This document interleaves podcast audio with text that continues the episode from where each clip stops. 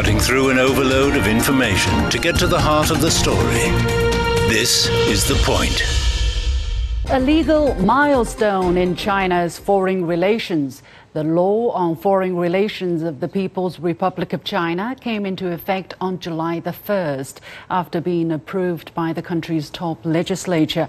The law, containing 45 articles and six chapters in total, is the first fundamental and comprehensive law governing the conduct of foreign relations in China's history.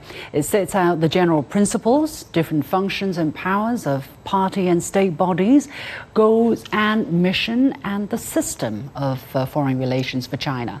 While stipulating the goal of promoting world peace and development, the law also grants China the right to take counter or restrictive measures against acts that endanger China's sovereignty, national security, and development rights. So, what exactly is the context and the content of this new law? What changes will it make in China's foreign affairs? And how may it affect other countries, especially major Western countries that have increasingly antagonized China. Welcome to this special edition of The Point with me, Liu Xin, coming to you live from Beijing. I'm pleased to be joined from Beijing by Professor Huo Zhengxin with the China University of Political Science and Law, from Shanghai by He Weiwen, Senior Fellow at the Center for China and Globalization think tank, from Ljubljana, Slovenia by Alexander Svetlici. Chini, Associate Professor and Program Coordinator of Master of Law in International Business Law at the University of Macau, and from New Jersey, the United States, by James Nolt, Adjunct Professor at New York University. Gentlemen, the warmest welcome to the point. Um, first of all, let me go to Professor Huo to uh, clarify some of the context and uh, circumstances for enacting this law. This is the first, as I said, fundamental and comprehensive law governing uh, the conduct of foreign relations for China more than 70 years after the founding of the country. What are the contexts for the enactment of this law, Professor Huo? I think we can uh, evaluate this law from two different contexts. The first is the domestic context. As you know, in recent years, China has become the second largest economy, and China is, is approaching its goal to build a modern socialist, modern, prosperous socialist country. Therefore, Chinese government are strengthening its legislation to build a law on the rule of law. So I think that domestically, this legislation is an effort made by the Chinese government to build a socialist country on the rule of law. Internationally, you know, now the world is witnessing a fundamental change unseen in a century. In particular, since recent years, the United States has defined China as its most consequential geopolitical challenge. So we find that the US government uh, impose more and more sanctions on the Chinese entities and Chinese citizens by its domestic law. Therefore, China needs such a law to guarantee its uh, security and sovereignty and development interest. Mm-hmm. So I think th- that is the context okay. how we understand this law. Right. Well, uh, let me stay with you, Professor Huo. Uh, there are some other very important uh, clauses in this law. For instance, Article 5 says the conduct of foreign relations by the People's Republic of China is under the centralized and overall leadership of the Communist Party of China. Uh, why do we need to codify it in the law now? And what would happen if the foreign relations would not be under the leadership of the CPC? Well, this article is a manifestation or embodiment of the Chinese constitutional law. As you know, that the uh, constitutional law of China provides that the socialism is the fundamental system of the PRC.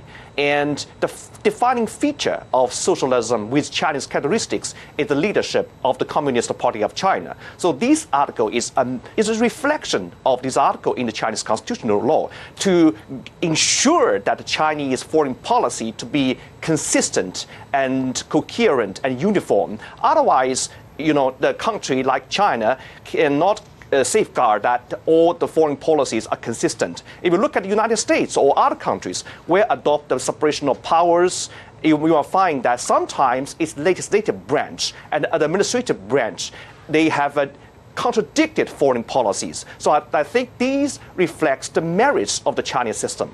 All right. We also have one more very important uh, clause explaining the functions and powers of different organs. For instance, uh, uh, we have the central leading body for foreign affairs, quote unquote. We have the National People's Congress, which is the uh, lawmaking body, of course.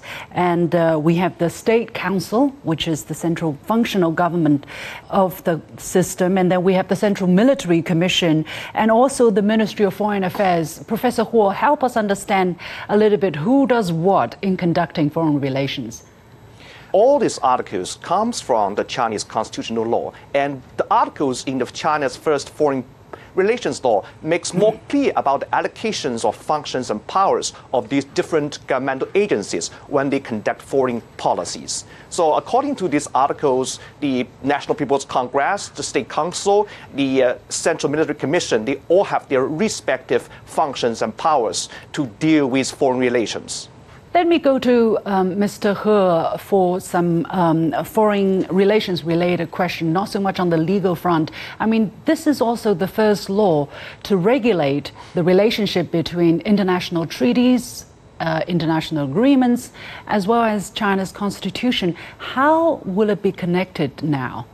Uh, first of all, the China's foreign relations uh, law is under the China's the Constitution of the People's Republic of China.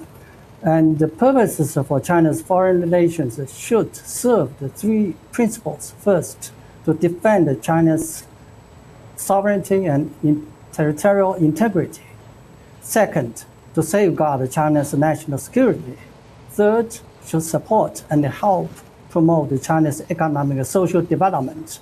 Under these guidances, China joined international treaties and agreements. And in this particular area, China should support UN Charter and UN-centered multilateralism. So when China signs agreements, international agreements or treaties, we must follow these principles.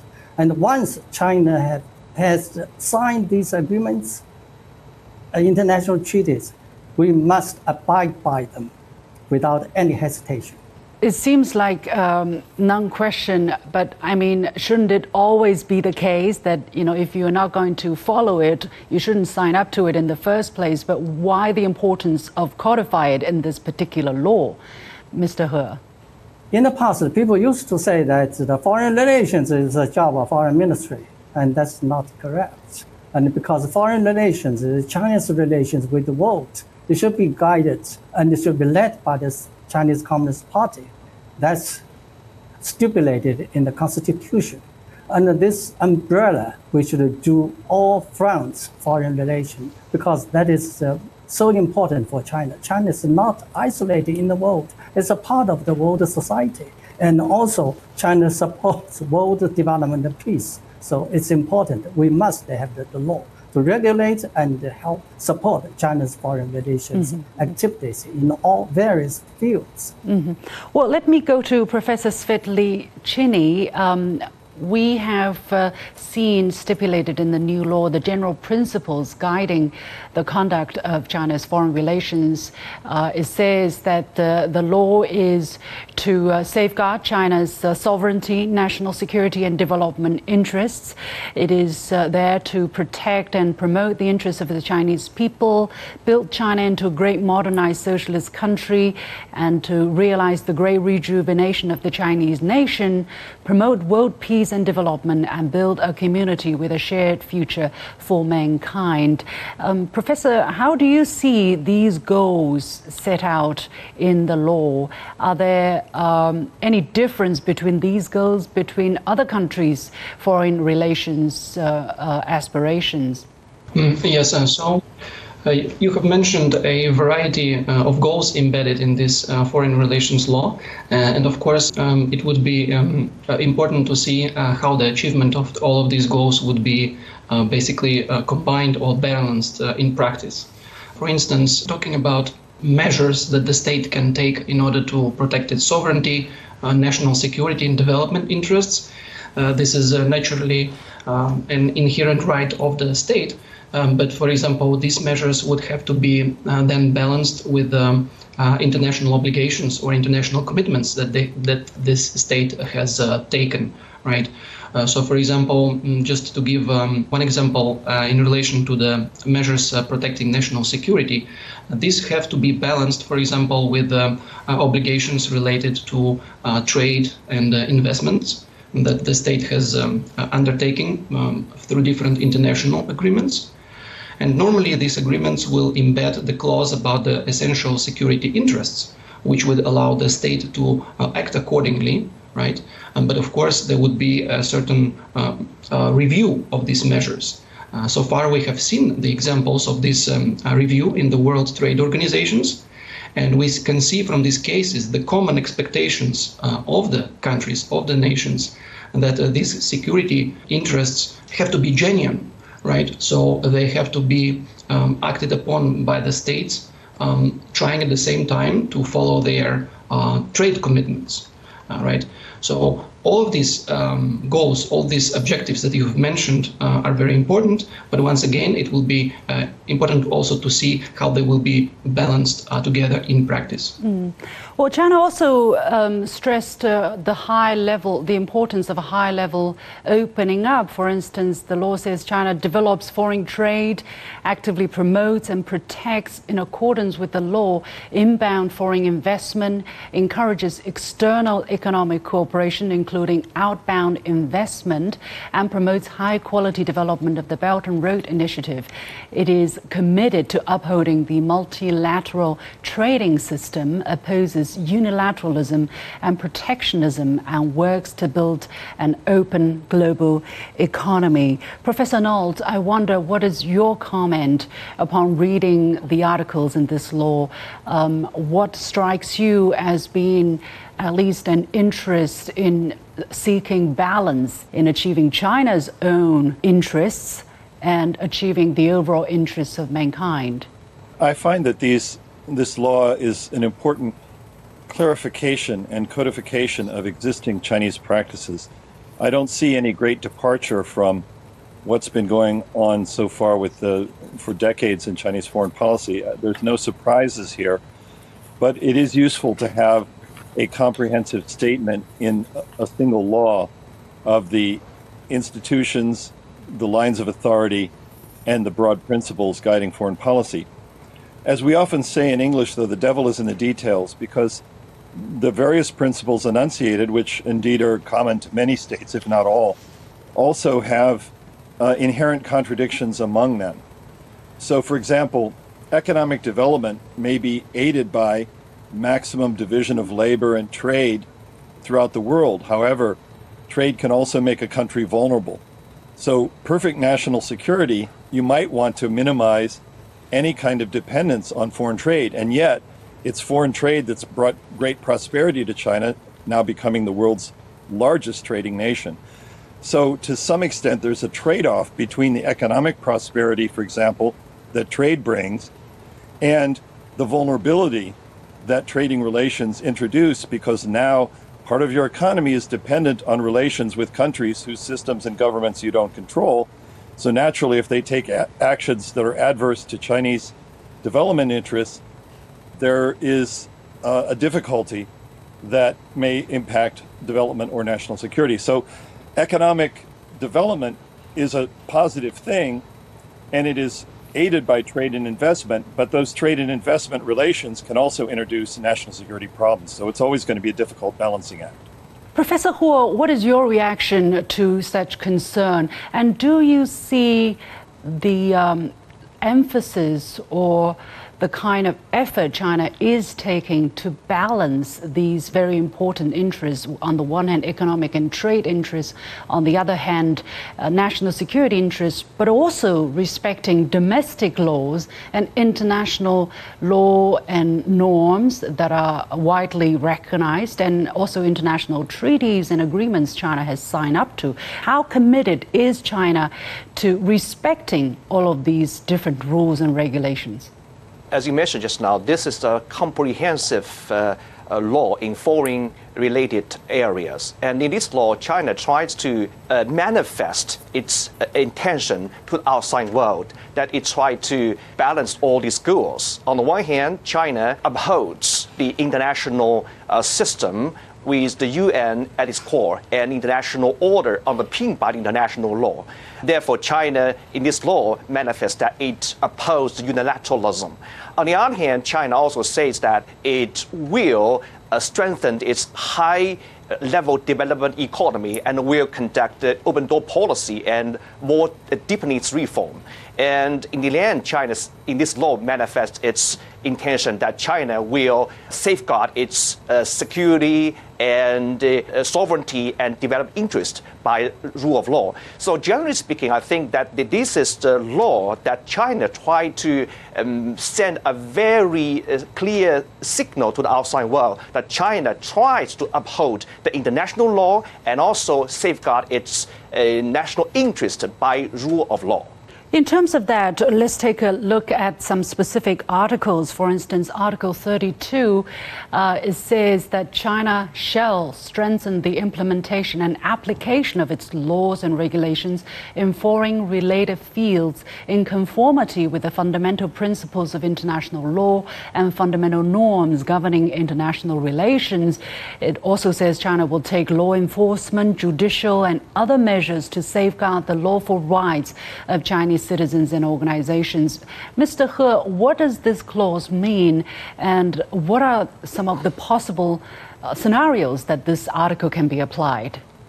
Uh, I think this article is very important and uh, closely related to all, almost all the entities and individuals engaged in foreign relations and the foreign relations or foreign investment, foreign trade, and people to people exchange activities we know that the developed countries, almost all of those developed countries have very sophisticated legal system to protect the interests of their families, citizens, and businesses. So China's foreign relations law is doing just the same. We should upgrade our protection to the interests of our business and the people uh, in different in areas, especially in trade-related investment or national security-related matters. So that we should firmly protect our interests. On the other hand, we should not blindly protect. We should strictly follow the law, do what the law has allowed and what is uh, compatible to international practices. Mr. Uh, Svetlicinii, how do you understand this clause? And also in relation to an anti foreign sanctions law that was enacted uh, in 2021, what's the difference and connections between the two laws? Yeah, so, so as you have rightly mentioned, uh, the foreign relation law um, basically refers us to the possibility of adopting certain uh, reactive or countermeasures uh, to protect, um, for example, national security interests. Uh, now, uh, it should be it should be stated that this uh, reference to counter sanctions it's mm, does not really introduce anything new because um, China already from 2021 had an anti-foreign sanctions law one of the features of this law is basically its reactive nature. So it's a reaction towards the action of um, uh, others. Uh, and also um, the opposition towards uh, so- called long arm jurisdiction, basically, uh, the national law uh, should be applied when there is a certain connection to this country. So, for instance, China would apply this law in relation to activities happening in China, uh, including to foreign persons and entities, but those who do some kind of business activities in China. So already from 2020 and 2021, uh, there are some uh, rules, for example, countering the sanctions of other countries uh, opposing this extraterritorial application of uh, sanctions, uh, and also certain provisions that are applied to uh, foreign uh, entities, for example, that are doing uh, business in China, but for different, for example, political reasons, they discriminate or interrupt normal business relations with the Chinese companies. So all of these uh, rules that have been already adopted, they uh, provide a mechanism for adopting the counter sanctions. And basically this law on the foreign relations um, uh, provides a certain kind of um, a basis, a ground for it. uh, because uh, if we would look at uh, China's national security law that has been adopted some years ago, it did not have a mechanism for imposing counter sanctions. So, in this sense, the foreign relations law has so to say, uh, closes this gap and provides a legal basis for these mm. mechanisms, which already exists. Mm. Um, China has so far been quite uh, cautious in um, uh, using uh, these mechanisms, and we can see only uh, very uh, few rare examples when these mechanisms have actually been used in practice. Um, you have mentioned that China have been China has been cautious in using these tools. What do you think are the reasons? And also, with the enactment of the new law on foreign relations, do you think foreign investments or foreign businesses trying to operate here in China have concerns to deal with? Well, um, uh, my understanding, the reasons uh, for this uh, cautious approach uh, was um, uh, not so much um, lacking the rules or lacking the legal basis, um, but rather the um, economic reasons. Uh, because uh, always when uh, such restrictive measures uh, are imposed, uh, they can trigger um, a response on the other side. Uh, so in this way, China has been quite cautious, even reacting on certain measures taken by by other countries. Mm. And this also basically addresses the second part of your question: what kind of effect is going to have on foreign business or foreign investments in China? As we discussed, um, having the rules doesn't necessarily mean that they will be uh, always applied in practice or actively or assertively uh, in, uh, applied in practice. there are also different economic, basically, rationale by not using them uh, assertively. Uh, and um, taking account of some other steps that China did, um, as we mentioned, um, unilateral opening up to foreign investment, uh, also signing uh, trade and investment uh, agreements with other countries, we can see the uh, commitments for keeping this uh, opening up. Mm. So all of these measures that we mentioned today, they will be basically um, sort of providing a balance on the security part allowing to take security related measures when it is uh, absolutely necessary. And that is my yeah. understanding. Professor Nolt, I wonder what is your reaction to uh, Mr. Svetlicinii's uh, answer? Uh, it's very interesting because Article 33, which is also closely watched by the international media, stipulates that uh, China has the right to take as called for, measures to counter or take restrictive measures against acts that endanger its sovereignty, national security, and development interests in violation of international law or fundamental norms governing international relations. Uh, what do you read from the wording of this sentence? Um, I'm seeing, for instance, here, it says China has the right. It doesn't say that China shall. Do you think there is a certain reservation there, or that the intention is to send out a certain deterrence rather than a strong declaration of intent to act? Yes, I, I would agree with the professor's comments. He has outlined very well the fact that in many cases, China's measures, for example, during the Trump's trade sanctions against China starting in 2018, China did impose counter sanctions, but they tended to be less severe than the original sanctions that the United States had imposed. So I think the fact that you have the right under international law in some instances or in domestic law to respond doesn't necessarily mean that there are not reasons for restraint because any action itself has consequences. And so a government has to carefully measure is the counter sanction or the the action by the government going to be uh, so provocative that other states may react even more strongly and therefore jeopardize China's relations worse or create a downward spiral of tit for tat. So far, we haven't seen that kind of aggressive sanctioning and counter sanctioning. It's been relatively small scale, except for the trade war that began with Trump in 2018. Mm-hmm. Uh, but I think the potential is there, and it's largely as I say, the details of implementation that matter the most because the fact that the powers are there doesn't necessarily mean they need to be mm. uh, exercised or would be exercised. Okay. Uh, China may indeed uh, implement this in a cautious way, and I think to some extent the foreign press is overreacting uh, to this law because it, it seems to me that it restates things that have already been common practice, uh, but it does clarify them. Okay. Um, Professor Huo, very briefly, is China going to roll out more laws for the conduct of its foreign relations? Well, I think the answer is yes. I think China is now strengthening its legislation in foreign related areas uh, in this uh, world, which is you know, witnessing a momentous change on scene in the century. So I, I, I believe that in the future, China would uh, legislate more law in foreign related areas, such as the law on protection of Chinese interests overseas mm. and the laws on the uh, uh, foreign, uh, let's say, foreign assistance and so on. That is also uh, you know, conformed with the Chinese goal to build a, uh, a socialist country under the rule of law. Mm. All right. Well, the English text of this law can be found online via the portal of the official news agency Xinhua. Many thanks to my guest, Professor Huo Zhengxin with the China University of Political Science and Law, He Wen, Senior Fellow at the Center for China and Globalization, Alexander Svetlicinii, Associate Professor and Program Coordinator from the University of Macau, joining us uh, early hours of the day from Europe, and James Nolt uh, joining us at uh, late evening from New York University. Thank you very much. With that, we come to the end of this edition of The Point with me, Liu Xin. As always, you can follow me on Facebook and Twitter using the handle Liu Xin in Beijing.